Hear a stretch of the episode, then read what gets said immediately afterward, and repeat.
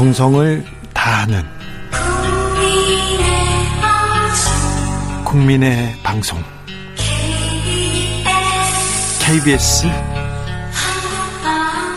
주진우 라이브 그냥 그렇다고요. 주진우 라이브 2부 이어가겠습니다. 정부가 어제 코로나19 예방접종 2분기 시행 계획을 발표했습니다. 관련 내용 자세히 들어보겠습니다. 질병관리청 코로나19 백신 예방접종 대응 추진단 나성웅 부단장 안녕하세요. 네, 안녕하십니까. 어제 예방접종 2분기 시행 계획 발표했습니다. 75세 이상도 예방접종이 시작된다고 하는데요. 어떤 사항이 고려된 겁니까? 네, 좀 결론부터 좀 말씀을 드리면, 제 처음에 요양병원 시설에 이제 계신 분들 접종이 2, 3월 시행계에서 보류되었던 것을 지금 제기하는 거고요. 예. 이제 지역에 계신 75세 이상 어르신들은 2분기에 새롭게 이제 시작하는 접종입니다. 예. 그래서 접종 기간 방법이 차이 좀 차이가 있는데요. 어, 잘 아시는 것처럼 요양병원 시설 어르신은 지난 2월부터 이제 진행이 됐는데 네. 그 당시 이제 예방접종 전문위원회 권고가 백신의 유해성한 검증 이후 접종하는 걸 보류를 했었습니다. 네. 결국 이제 영국 스코틀랜드 접종 사례가 이제 에, 효능이 확인이 돼서 다시 65세 이상 아스트라제네카 백신 권고해서 이제 보류됐던 60세 이상 어르신 접종을 하게 되었고요. 이제 75세 이상 어르신들은 구체적으로 한 1946년 12월 31일 이전 출생하신 분들에 대한 접종이 이제 4월부터 됩니다. 이는 이제 중증 진행 위험이 높으신 집단이기 때문에 접종 우선순위가 조, 높기 때문에 75세 어르신들을 제일 먼저 하게 되었습니다. 예. 현재까지 접종을 마친 비율이 어느 정도 됩니까? 그리고 계획대로 돼가고 있습니까? 네, 저희들이 이제 처음에 저희 접종을 이제 접종 센터를 통해서 파이자든 그렇게 했고요. 또 방문 접종을 통해서 했는데 70% 이상 지금 예상 일정에 대한 하고 있고요. 예. 제 백신 물량이 점차 도입이 되면서 점차 확대해서 이제 1, 4분기에는 1,200만 명분 정도를 접종하는 계획으로 어, 추진 중에 있습니다. 계획대로는 뭐 진행될 것 같습니까? 네, 별다른 사정이 없다면 수급이나 네. 어, 1,200 별다른 이 없으면 저는 진행될 것 같습니다. 백신 수급 뭐 걱정하는 나라들도 많았는데 우리는 지금까지는 원활하게 진행되고 있는 거죠.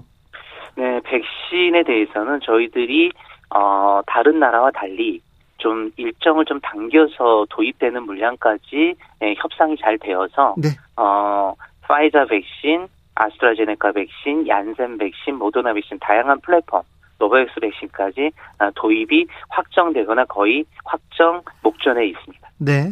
자, 상반기까지 1200만 명 대상으로 백신 접종할 거라고 했는데, 음, 언제쯤 보면 백신의 효과를 볼까요? 언제쯤 지나면, 어, 코로나 백신 때문에 중증 환자가 좀 줄어들을까요?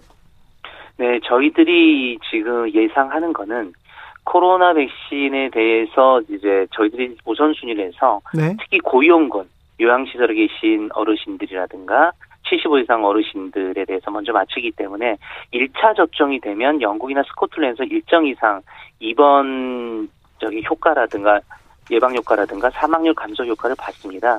그래서 상반기까지 75세 이상 또 조금 지나서 65세 이상 어르신들이 되면 사망률 감소와 입원 예방 에 대한 효과는 볼 수 있을 거로 생각을 하고요. 예.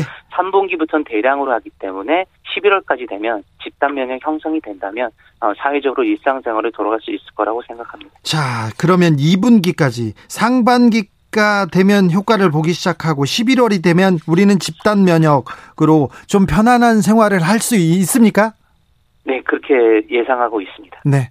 믿어도 되죠, 단장님? 네, 저희들은 최선을 다해서 네. 국민 여러분이 일상의 생활로 돌아갈 수 있도록 최선을 다하겠습니다. 알겠습니다. 아유, 그 말이 좀 든든합니다. 문재인 대통령과 김정숙 여사는 오는 23일 날 아스테라제네카 백신 공개 접종한다는데, 어, 접종, 뭐, 그 계획은 달라지지 않았죠?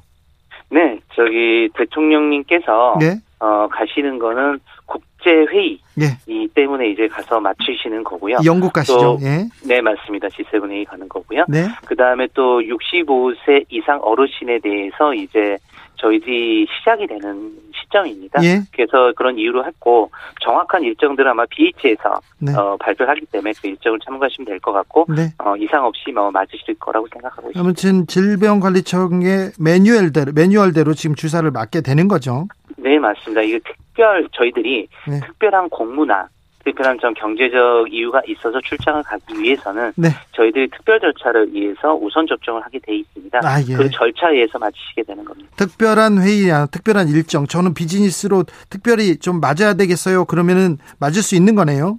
네, 관계부처에서 네. 그거를 심사해서 저희 질병청에 요청을 하면 네. 저희들에게 합당한 이유가 된다면 그분들에 대해서 백신 접종을 우선적으로 하게 돼 있습니다. 자, 단장님, 그리고 최근에 유럽에서요, 아스트라제네카 백신 접종자 혈전 형성됐다면서 접종을 유예하는 그런 나라가 많다, 있다, 이런 기사가 나오고 있는데요. 사실관계 좀 명확하게 설명 부탁드리겠습니다. 네, 지금 유럽에서 지금 아스트라제네카 백신에 대해서 혈전이라 해서 간 20개국 자체가 접종 중단을 지금 저희들이 하고 있습니다. 네. 그래서 많은 우려가 있으신 것 같은데요. 어, 몇 가지 좀 예- 얘기를 좀 드리게 되면 지금 거기에 대해서 유럽 의약품청에서 사망의 원인과 백신과의 인과성에 대해서 좀 조사를 하고 있습니다. 네. 네, 인정되지 않는다고 지금은 발표를 했고요. 예. 조사 중에 있다는 말씀드리고요. 네. 또한은 백신의 임상 시험에서도 혈전 색전증은 이상반으로 확인된 바가 없었습니다. 네. 또 세계 보건기구 자체도 백신과 혈전 형성 사이의 인과가 성립하지 않는다면 백신 사용 중단의 이유가 없다고 지난 3월 10일 날 밝힌 바 있습니다. 네.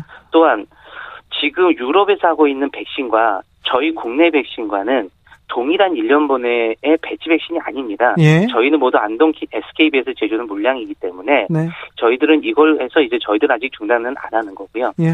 국외상을 면밀히 모니터링해서 국내에 똑같은 상황이 된다든지 그럴 때 저희들이 신속하게 조치할 예정입니다. 아스트라제네카 백신을 다 접종하지 않는 게 아니라 특히 특별한 일년 번호에 있는 특별한 때 생산된 그걸 가지고 지금 잠정 중단한 건가요? 유럽에서는 처음에 오스트라리아 그렇게 돼 있고요. 예. 각국에서 이제 그런 것들이 발생하니까 네. 다른 국가에서는 이제 그걸 얘기를 했고요. 예. 하지만 WHO나 유럽 의약품청도 중단까지에 대한 권고는 없었고 예. 특히 우리나라 같은 경우는 안동공장 SKB에서 네. 제조된 물량이 거기 상관이 없기 때문에 그렇- 하지만 저희들도 이제 이상 반응을 보면서 혈전과 백신과의 인과관계 지속적으로 모니터링해서 예. 그 상황이 밝혀진다면 다른 또 어, 조치를 할 생각입니다. 다 그러기 전까지는 저희들은 백신을 계속 접종하고 네. 안전하고 신속하게 하도록 하겠습니다. 접종 중단된 국가들은 인과관계 확인될 때까지 잠정 중단한다는 거죠. 네, 아마 유럽은 EMA에서 18일 날 발표가 됩니다. 네. 결과가 거기에 되면 거기에 따를 것 같고요. 예. 어, 저희들도 인과관계는 저희 없을 거라고 이제 다른 국내 전문가들도 그렇게 예, 얘기하고 있기 때문에 네. 요거에 대해서는 저희들이 좀 그렇게 판단하면서 진행하겠습니다. 네, 아, 저희야 질병관리청의 판단만 좀 보고 있겠습니다.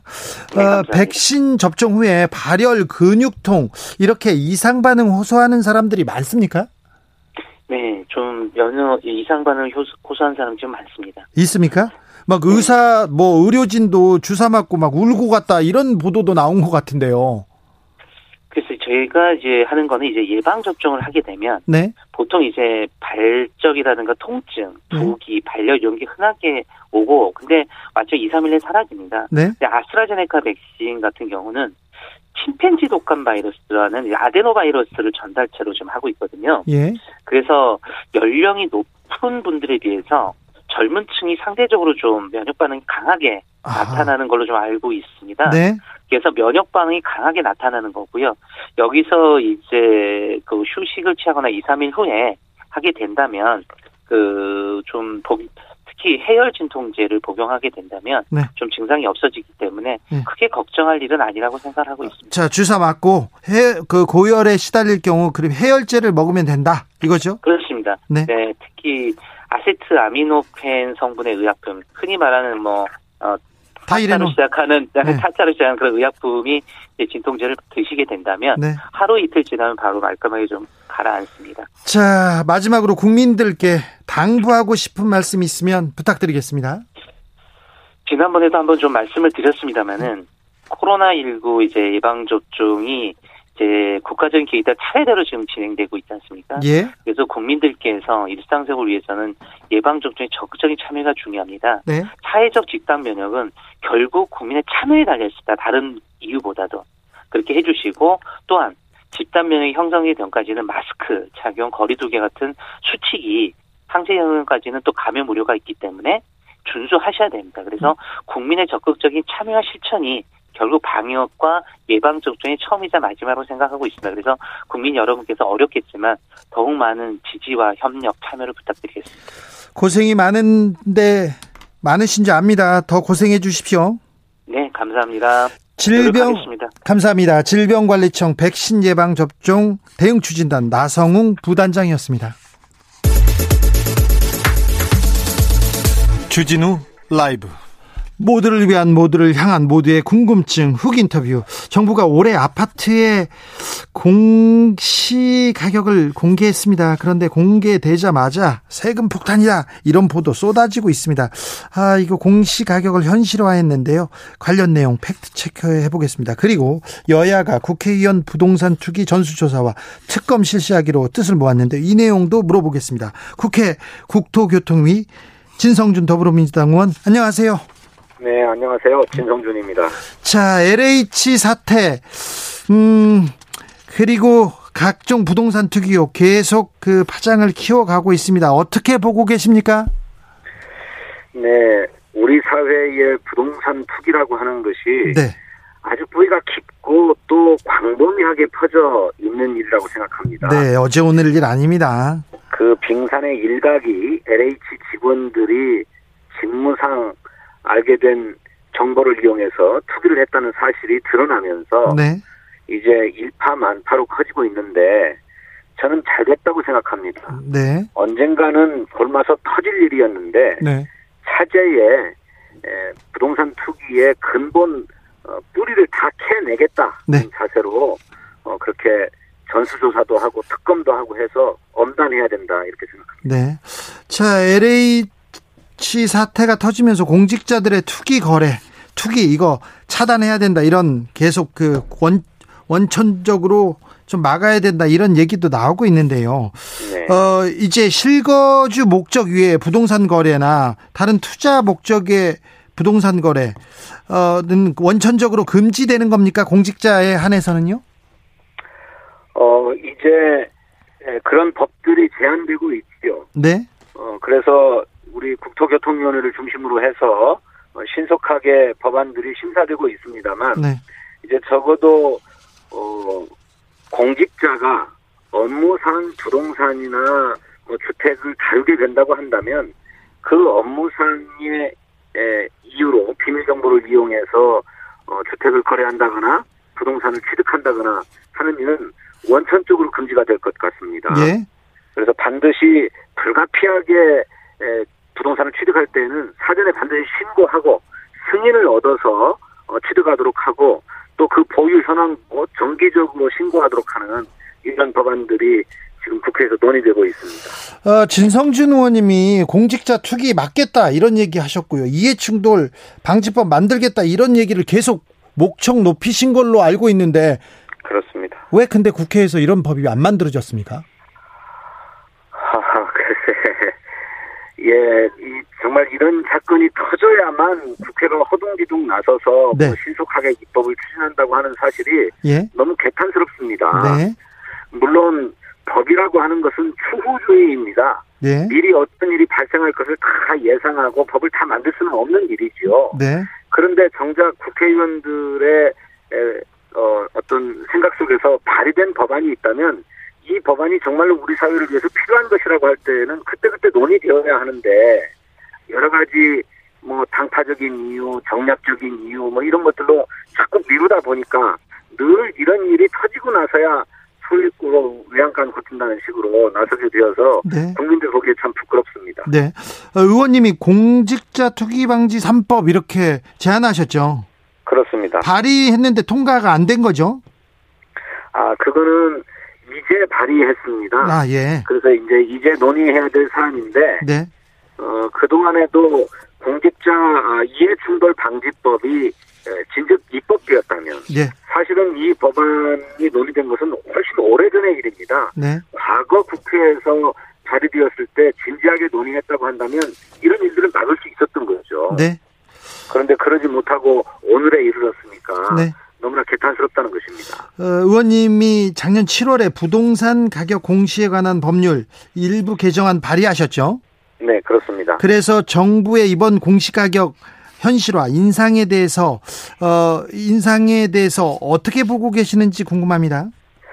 네, 제가 발의한 어, 부동산 가격 공시법은요. 네.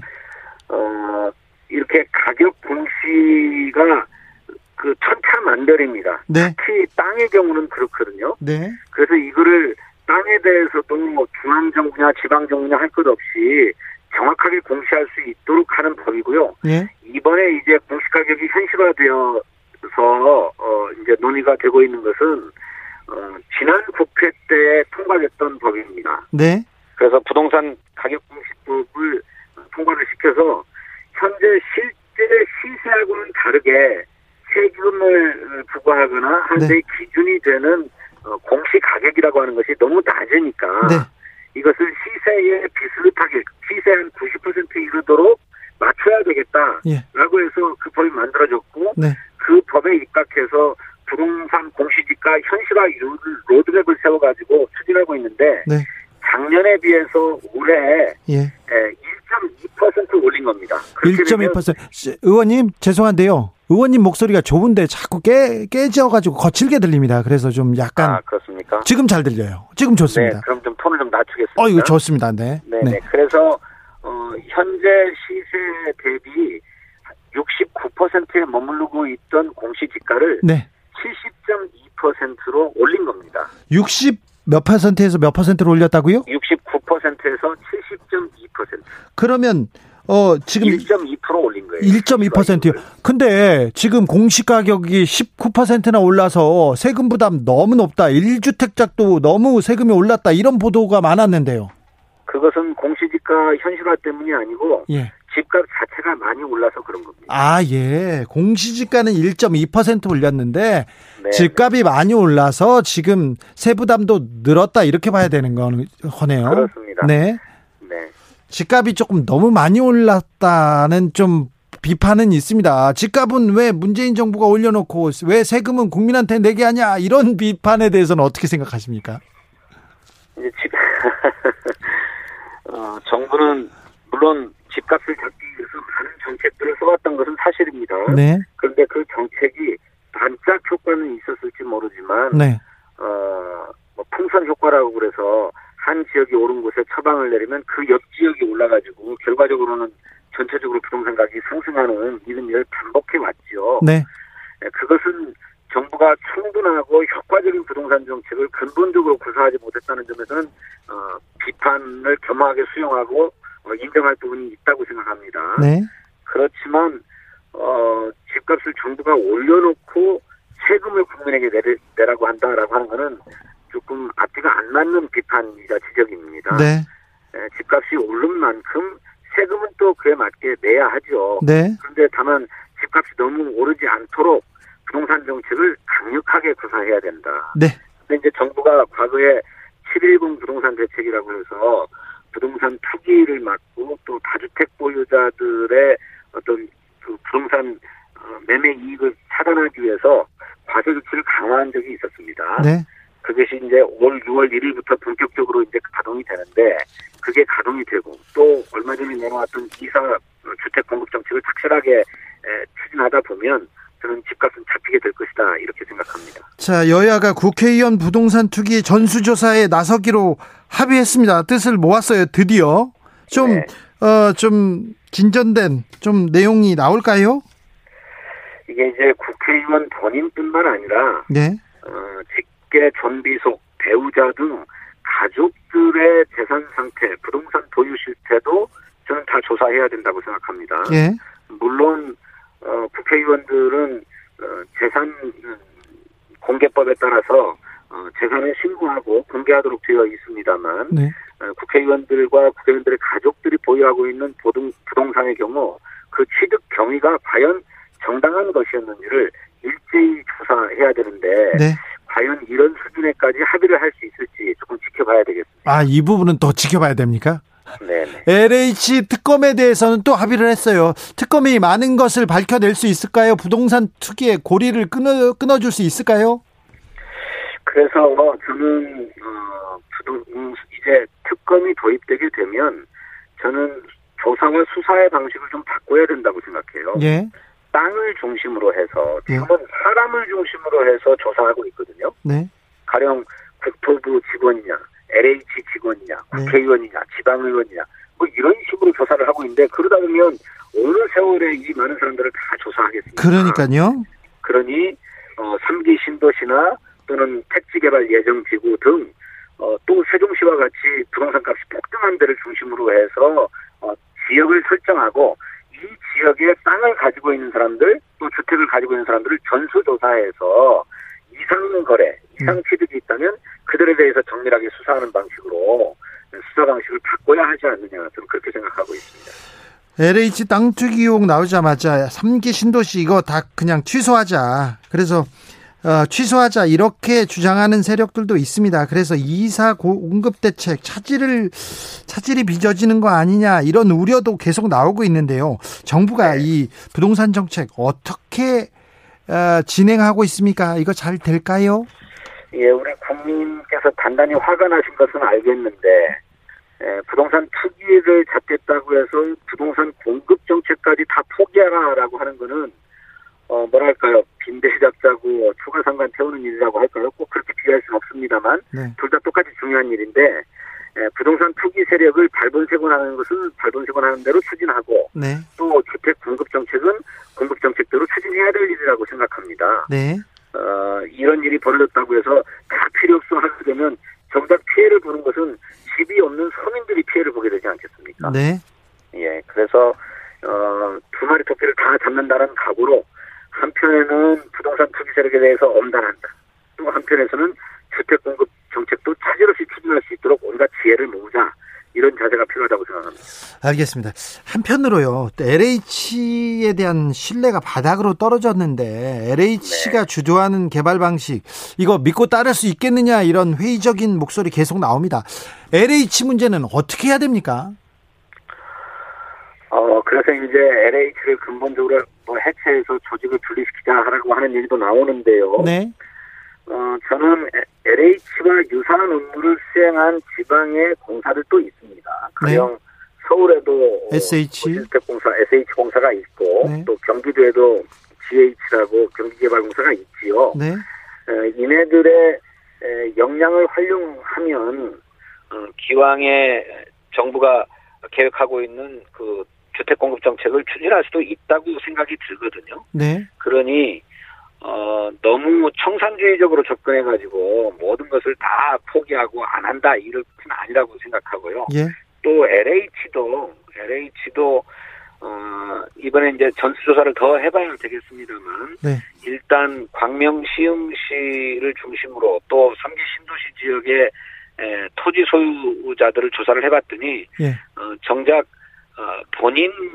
명의는 그렇게 많은 수는 아니었습니다. 네, 이제 가족들의 소유 실태나 또 혹시 차명 거래까지도 다 조사를 해봐야 되겠습니다만 네, 어, 저는 그래도 더 많은 사람들은 이런 부정과 불법을 저지르지 않고 착실하게 본연의 업무를 수행해 왔다고 생각해요. 네, 예, 이렇게 잘못을 저지른 사람들은 철저하게 가려내서 응징하되 네. 예, 정말로 본연의 업무에 충실하게 임했던 많은 선량한 직원들은 일을 또 수행할 수 있게끔 해야 되지 않는가 그렇게 생각합니다. 의원님, 예, 아, 서울시 정무부시장 역임하셨잖아요. 네네. 그래서 이거 이거 하나만 물어볼게요. 오세훈 후보의 내곡동 땅 특혜 의혹에 대해서는 의원님은 어떻게 보고 계십니까? 오세훈 후보의 해명이 정말로 납득할 수가 없습니다.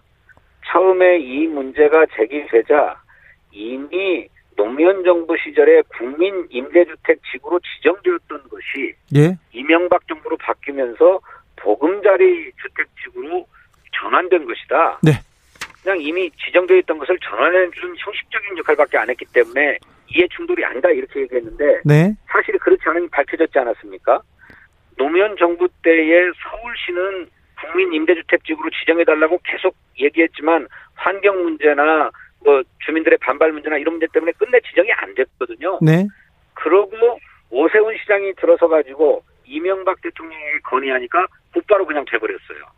자기 땅이 있는 그 내국동 부지 말씀이죠. 그러면 오세훈 시장이 자기 땅을 지정해달라고 요청한 겁니까, 정부에? 그렇습니다. 그래서 이해 충돌이라고 하는 것입니다.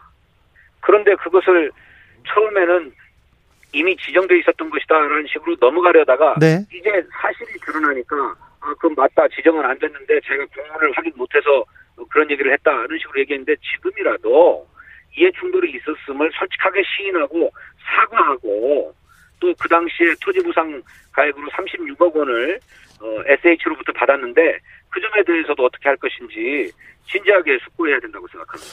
지금 공직자 투기 방지 3법이나 이해 충돌 방지법이 만약에 제정된다면 이 사안은 어떻게 되는 겁니까? 그렇게 되면 감옥에 가야죠. 감옥에 갈 정도의 사안입니까? 출마할 수도 없고 예. 감옥에 가야 하고 그렇게 얻었던 이익들은 다 토해내야 되죠. 아, 그렇습니까? 그렇습니다. 아, 자, 전화 연결 상태가 매끄럽지 못해가지고요. 진성준 의원의 목소리가 굉장히 탁성으로 들렸습니다. 다음번에는 스튜디오에서 다시 인터뷰 진행하겠습니다. 네, 감사합니다. 아, 진성준 더불어민주당 의원이었습니다. 아, 청취자 여러분께 아, 너그러운 양해 부탁드리겠습니다. 연결 상태가 매끄럽지 못해서 좀 목소리가 좀 안 좋게 들렸습니다. 죄송합니다. 정치 피로, 사건 사고로 인한 피로, 고달픈 일상에서 오는 피로. 오늘 시사하셨습니까? 경험해 보세요. 들은 날과 안 들은 날의 차이. 여러분의 피로를 날려줄 저녁 한 끼 시사. 추진우 라이브.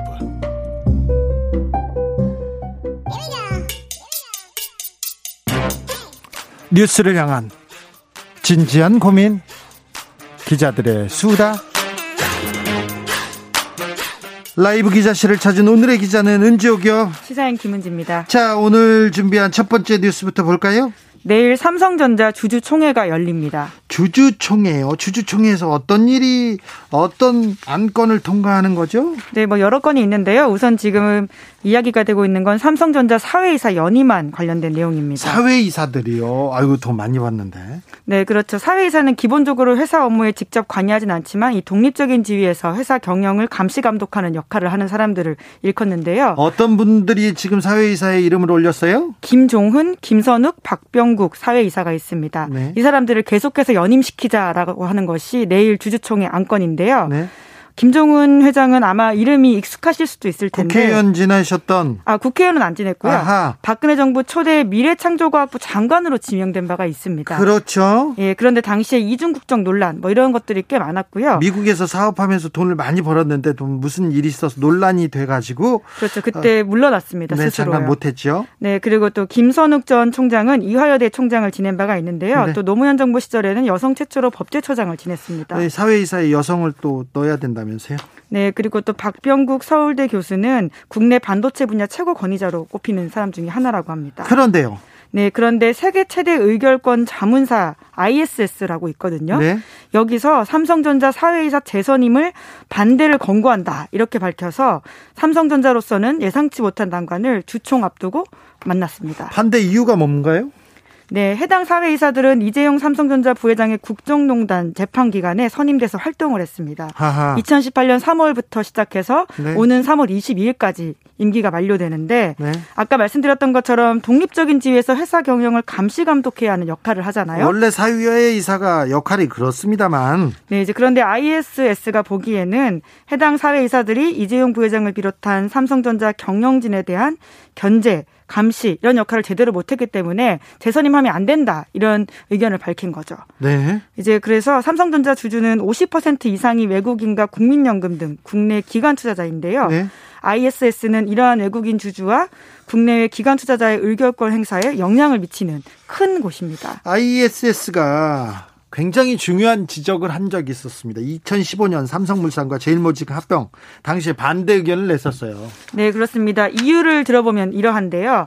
삼성물산은 저평가되고 제일모직은 고평가돼서 삼성물산 주주 가치가 훼손됐다 이렇게 지적했습니다. 그래서 삼성한테 그리고 삼성 주주들한테 어, 손해가 보는 일, 손해가 되는 일을 했다. 오직 이재용 부회장만 이득을 봤다. 이게 지금 재판을 받는 가장 큰 이유이기도 하지 않습니까? 네, 삼성물산 주주들이 손해봤다라고 하는 건데요. 네. 그 당시도 그런 논란이 있었습니다. 그렇게 결정하면 안 된다라고 하는 것이었는데, 하지만 그때 국민연금이 이러한 IS 등 주요한 의결권 자문회사의 반대에도 불구하고 찬성표를 던졌거든요. 네. 그래서 합병이 성사되었습니다. 그때 국민연금도 반대했는데, 반대했는데, 어, 플랜 B는 없다고 이재용 부회장이 얘기해서 입장을 바꿉니다. 그리고 나서 국민연금에서 이 결정을 내렸던 사람들은 감옥에 갔죠. 네, 찬성 압력을 했다라는 혐의가 국정농단 당시에 불거졌고요. 그래서 문형표 국민연금공단 이사장 그리고 홍완선 국민연금 기금 운용 본부장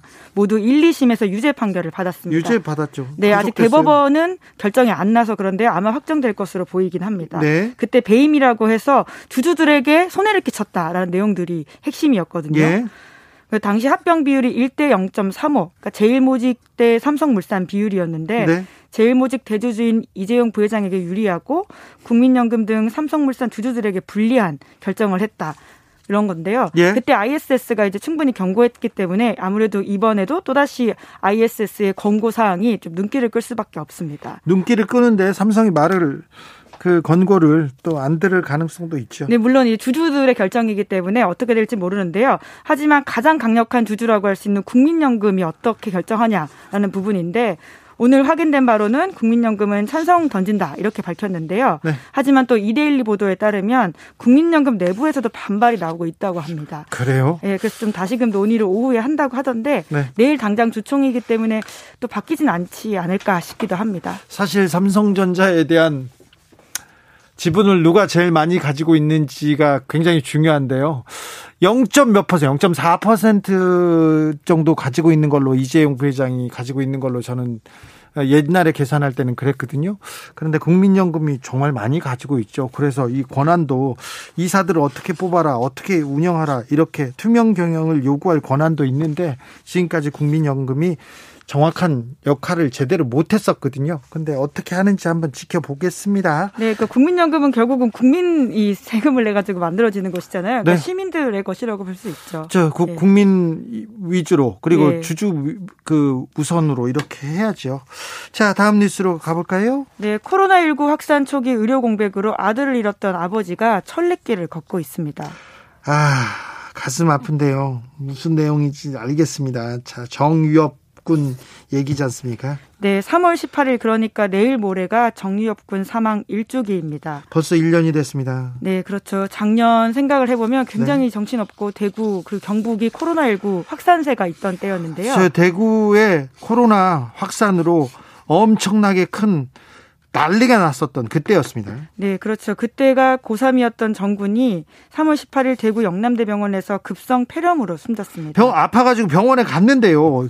폐렴이었기 때문에 열이 났어요. 네, 40도 넘게 고열이었거든요. 그런데 이제 예, 그래서 코로나 19 의심 환자로 분류가 되어서 제대로 병원 응급실에 들어가지 못하고 계속 계속 코로나19 검사만 13번이나 받았다라고 합니다. 네. 그러다가 적절한 조치를 제때 받지 못하고 결국 생을 마감하게 되었습니다. 그런데 아버지는 가슴에서 그 아들을 아들을 지금 묻지 못하고 걷기 시작했습니다. 네, 게다가 암투병을 하고 있는 중이라고 하는데 예. 지난 2월 22일부터 경북 경산에서 출발해서 내일 서울 청와대 앞에 도착할 예정이라고 하는데요. 네. 그러니까 제2의 정유업이 나오지 않았으면 하는 마음으로 걷기 시작했다라고 합니다. 네.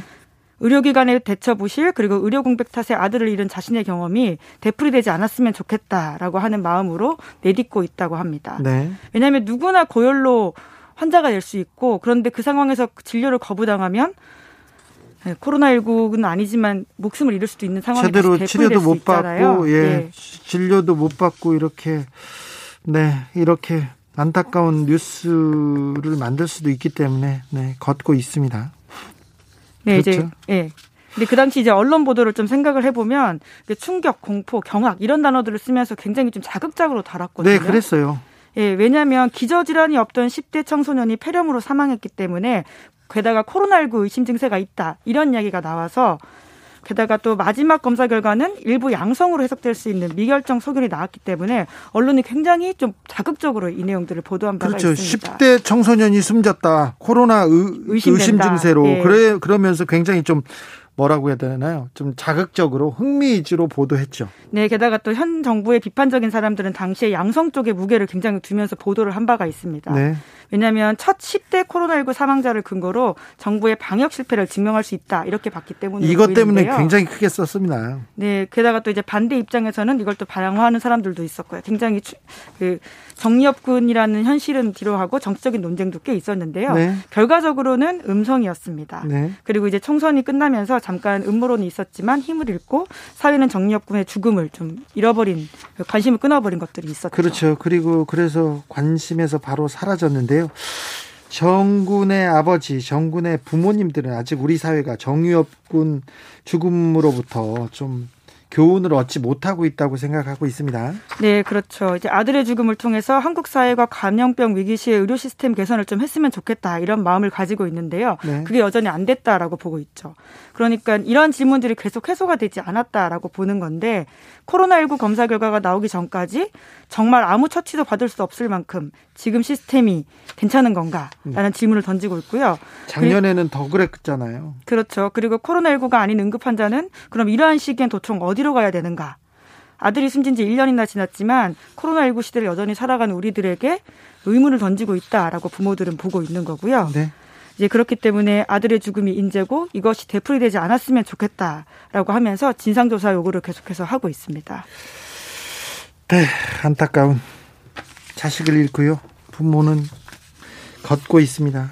아직도 걷고 있습니다. 네, 근데 또 그 가족들의 의미 있는 걸음이라고 하는 게 단순히 어떤 개인적인 슬픔을 개인으로만 한정짓지 않고 사회가 봐야 되는 이야기로 이야기하고 있다라고 하는 게 굉장히 좀 감동적이기도 하고 의미가 있다라는 생각이 듭니다. 네.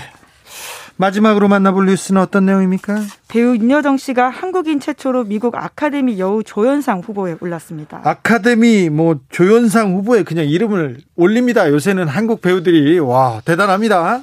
그렇죠. 영화 미나리에 출연을 했는데요. 네. 이 영화는 1980년대 미국 남부 아칸소주 농장으로 이주한 한인 가족 이야기입니다. 네. 그래서 이 영화에는 한국말과 영어가 뒤섞여 나오고요.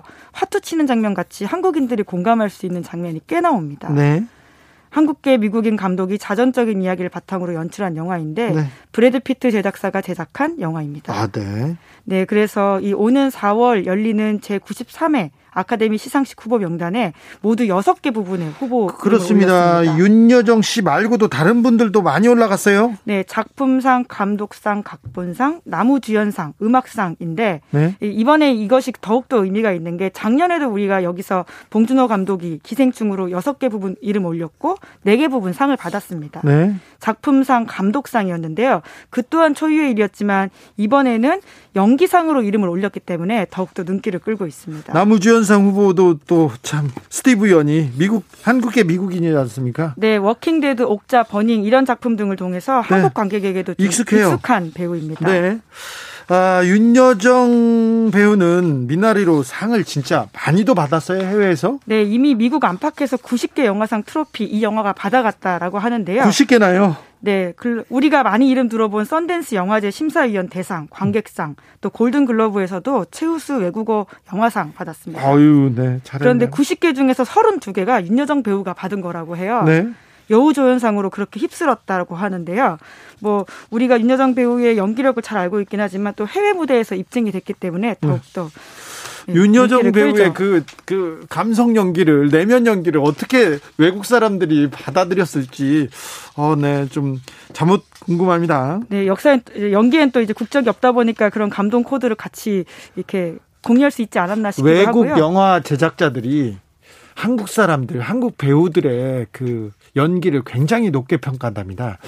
한 올드보이 촬영 감독이 지금 할리우드에서 막 활동하고 있는데 그분이 와서 얘기하는데 한국 배우들이 어 할리우드 배우에 비해서 빼어나게 연기를 잘한다고 합니다. 그래서 굉장히 잘하는데 그게 어떻게 인정받을까 했는데 뭐 지금 해외에서 한국 배우들의 연기력을 그 높이 사고 있습니다. 네, 그래서 제가 특히 좀 멋있다고 생각했던 게 해외 네. 평론가들이 흔히 이제 윤여정 배우를 한국의 메릴 스트립 이렇게 이야기하는데요. 네. 그에 대해서 윤여정 배우가 나는 한국 사람이고 한국 배우이기 때문에 그저 나 자신이고 싶다 이렇게 이야기를 해서 또 눈길을 끌기도 했습니다. 네.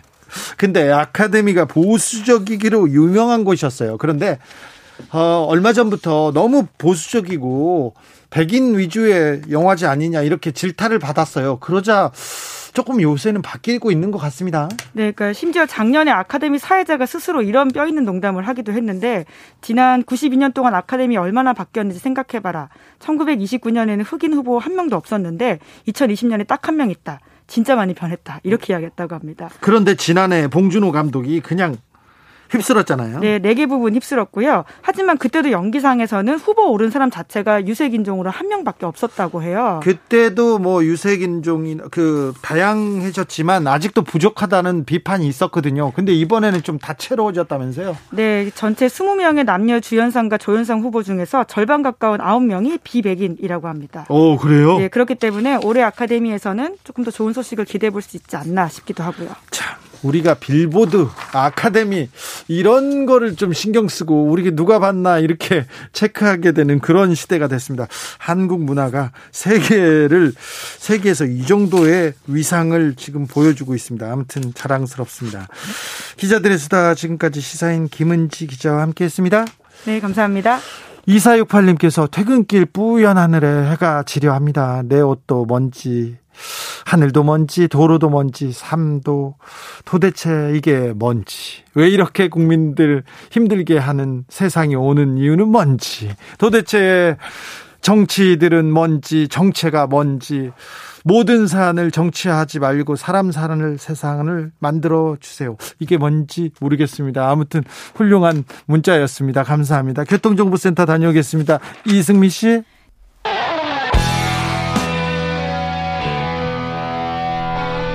스치기만 해도 똑똑해진다. 드라이브 스루 시사 주진우 라이브.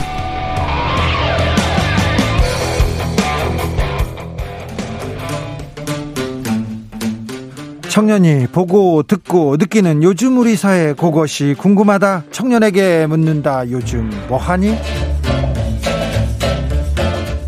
프로게이머 출신 유튜버 황희두 씨 어서 오세요. 네, 안녕하세요. 자, 오늘 준비한 얘기로 가보겠습니다. 네, 오늘 먼저 준비한 주제는 문재인 대통령의 사저 논란 관련해서 청년들이 어떻게 받아들이고 있는지 준비했습니다. 이거 궁금합니다. 네. 어떻게 보고 있습니까?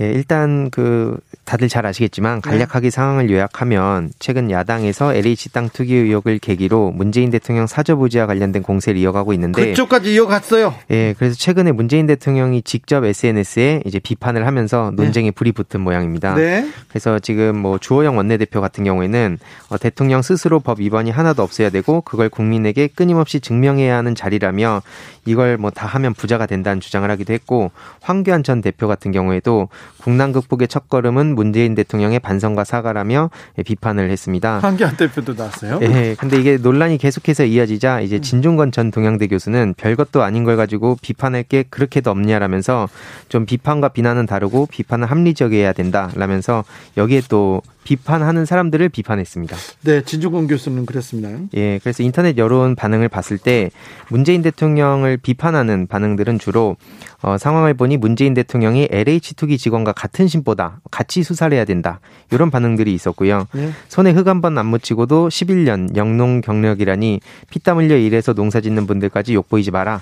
아방궁 얘기까지 나오기도 했습니다. 저기 손에 흙 한 번 안 묻혔다 얘기 이거는 문재인 대통령을 잘 몰라서 하는 분인데 그분은 집에 가면 맨날 흙, 흙을 흙에 손을 묻히고 있어요. 농사를 좋아하시는 분입니다. 이거. 예, 그러다 보니까 일부 커뮤니티에서는 이제 흙을 이렇게 농사를 짓는 사진까지 막 올라오고 네. 인증샷도 올라왔는데. 아니 아무튼 네. 이런 예. 비판이 있다고요. 예, 맞습니다. 그리고요. 그리고 또 이제 이런 야당에 대한 비판 댓글들도 있었는데 조호영 원내대표는 국회의원 하면서 영수증 다 챙겨서 경비 처리하는지 모르지만 일반인들은 시장 가서 묘목 사거나 씨앗 살 때는 보통 현금 주고 산다. 그러니까 한마디로 영수증을 공개하라는 조호영 원내대표의 비판에 대해서 해서 어, 많은 시민들이 또 이렇게 비판을 하고 있고요.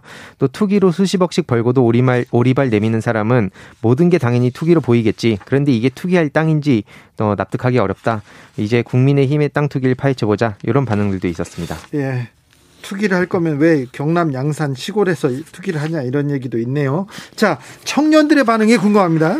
예, 청년들 반응은 이, 이 주제에 대해서는 인터넷 여론과 비슷하게 정치 성향에 따라서 거의 똑같이 나뉘는 듯 아, 보입니다. 그래요? 예, 그래서 사이트별로 봤을 때도 어, 전체적으로 좀 비슷하게 나뉘는데 다만 현 정부의 비판적인 사람들 중에 일부는 아까 말씀드렸듯이 좀 적당히 하라는 반응들도 이어지고 있습니다. 네. 어, 강남의 1평과 시골의 1평이 같을 수 없고 가격도 차이가 몇십 배 차이 나기 때문에 이렇게 단순하게 평수로만 공격하는 거는 받아들이기 어렵다. 이런 반응들도 일부 보였습니다. 네. 이명박 대통령 사저 가지고 비교하는 사람들도 많더라고요. 예, 그래서 그런 사저를 구체적으로 이제 비교를 해 보면 이제 금액이나 이런 차이가 있으니까 명확히 좀 비교를 해야 된다라는 의견도 있었습니다. 아, 박형준 국민의힘 부산시장 후보의 LCT 의혹에 대해서는 어떻게 봅니까? 예, 이거에 대해서도 지금 많은 논란이 이어지고 있는 상황인데 일단 인터넷 여론 반응을 봤을 때는 앞의 내용과 같이 똑같이 정치 성향에 따라서 크게 갈리는 것 같았습니다. 청년들도 그냥 정치 성향에 따라서 다 그냥 쫙 갈립니까? 이게 뭐 물론 그 커뮤니티 안에서 세세 세세하게 봤을 때는 의견이 일부 다른 의견들도 있지만 전체적인 흐름을 봤을 때는 어, 정치적인 어떤 성향에 따라서 대체적으로 이렇게 나뉘는 듯 하는 모습을 보였습니다. 뭐라고 합니까? 일단은 뭐 언론을 향한 비판의 댓글들도 일부 있었는데요. 예. 어, 박형준 후보의 LCT 의혹이 무엇인지 메인에서 찾아보기, 그러니까 한마디로 뉴스 메인에서 찾아보기 힘든데 네. 박형준 후보 측의 변명들은 마치 당연하다는 듯이 계속 쏟아지고 있다. 그래서 일부 언론 뭐 포탈 사이트에 대한 비판도 있었고요. 네. 네 박형준 후보의 투기는 왜 검찰이 80번 압수수색 안 하고 또 조중동이 300만 건 보도 안 하냐, 뭐 표창장이 아니라서 그러냐 이런 반응도 있었습니다. 예. 박형준 후보에 대한 비판 댓글도 있었는데요. 어, 대통령 딸이 만약에 LCT 살았다면 지금쯤 난리 났겠다.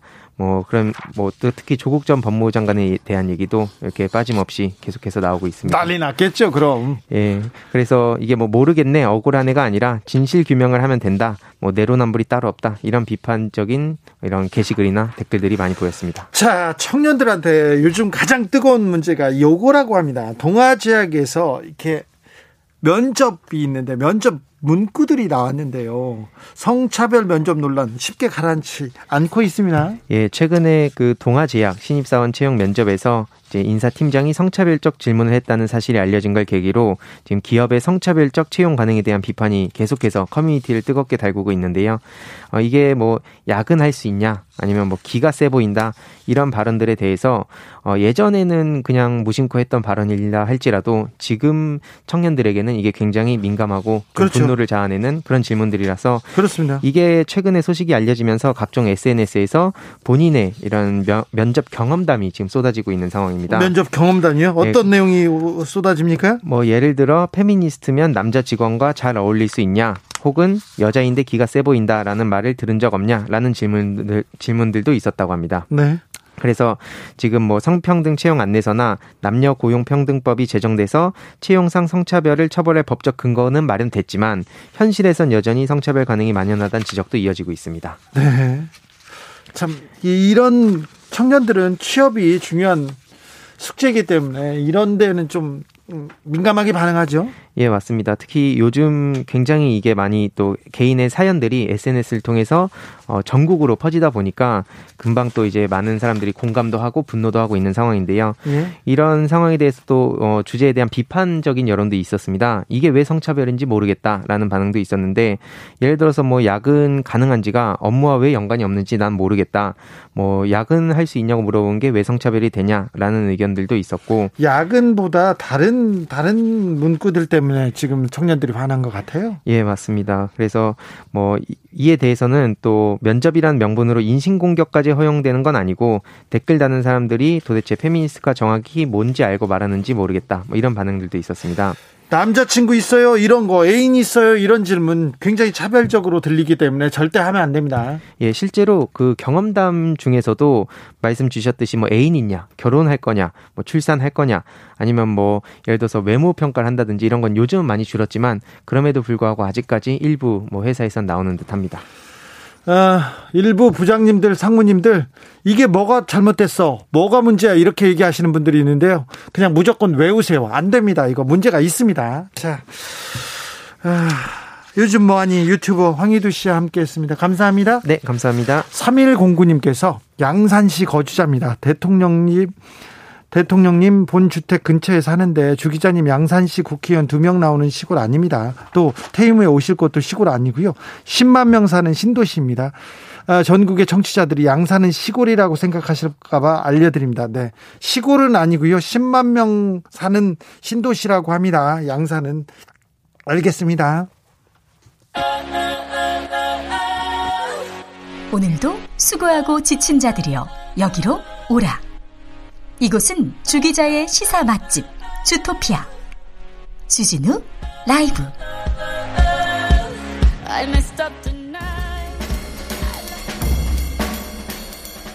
느낌 가는 대로 그냥 고른 뉴스 여의도 주필.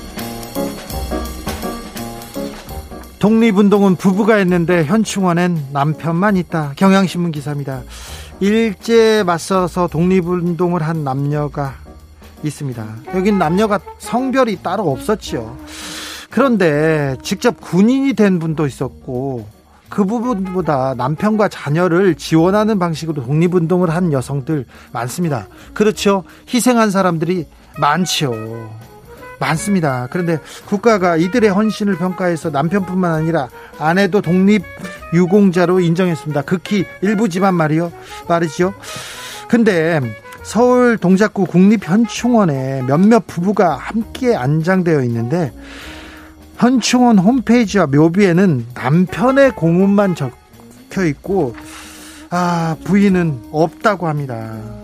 최근에 아, 몇몇 여성 독립운동가 발굴해서 재조명 받았지만 아직도 많은 묵묵히 희생한 여성 독립운동가들 여성들의 아, 여성들은 아직도 가려 있습니다. 애국이라는 것이 남성들만의 전유물이 아닌데 현충원이 거의 남성들로 채워져 있고 여성들은 별로 없는 것을 보면 한국 사회가 그동안 얼마나 남성 중심으로 운영되어 왔는지 단적으로 보여준다.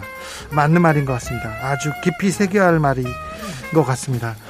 아, 희생한 여성들 더 많다는 것도 좀 강조해야 될 것 같습니다. 아직 가야 할 길이 멉니다.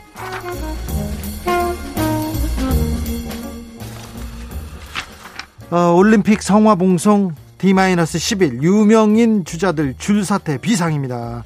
파이낸셜 뉴스 기사인데요. 도쿄올림픽 성화봉송 열흘 앞으로 다가왔습니다. 그런데 연예인 스포츠 스타들이 갑자기 성화봉송 주자 못하겠다고 사퇴하고 있습니다. 최소 15명의 스타들이 못하겠다고 어, 못 뛰겠다고 합니다. 그 흥행에 타격이 불가피해 보이는데 어, 이게 올림픽이 여는 건지 걱정이 됩니다. 6월 말까지 올림픽 예선전 맞춰야 올림픽 치를 수 있거든요. 근데 61%만 지금 치러졌다고 합니다. 일본 사람들도 궁금합니다. 우리도 궁금하고요. 이 상황에서 진짜 올림픽 하긴 하는지 정말 하긴 할 건지 묻고 싶습니다. 좀 알려주세요.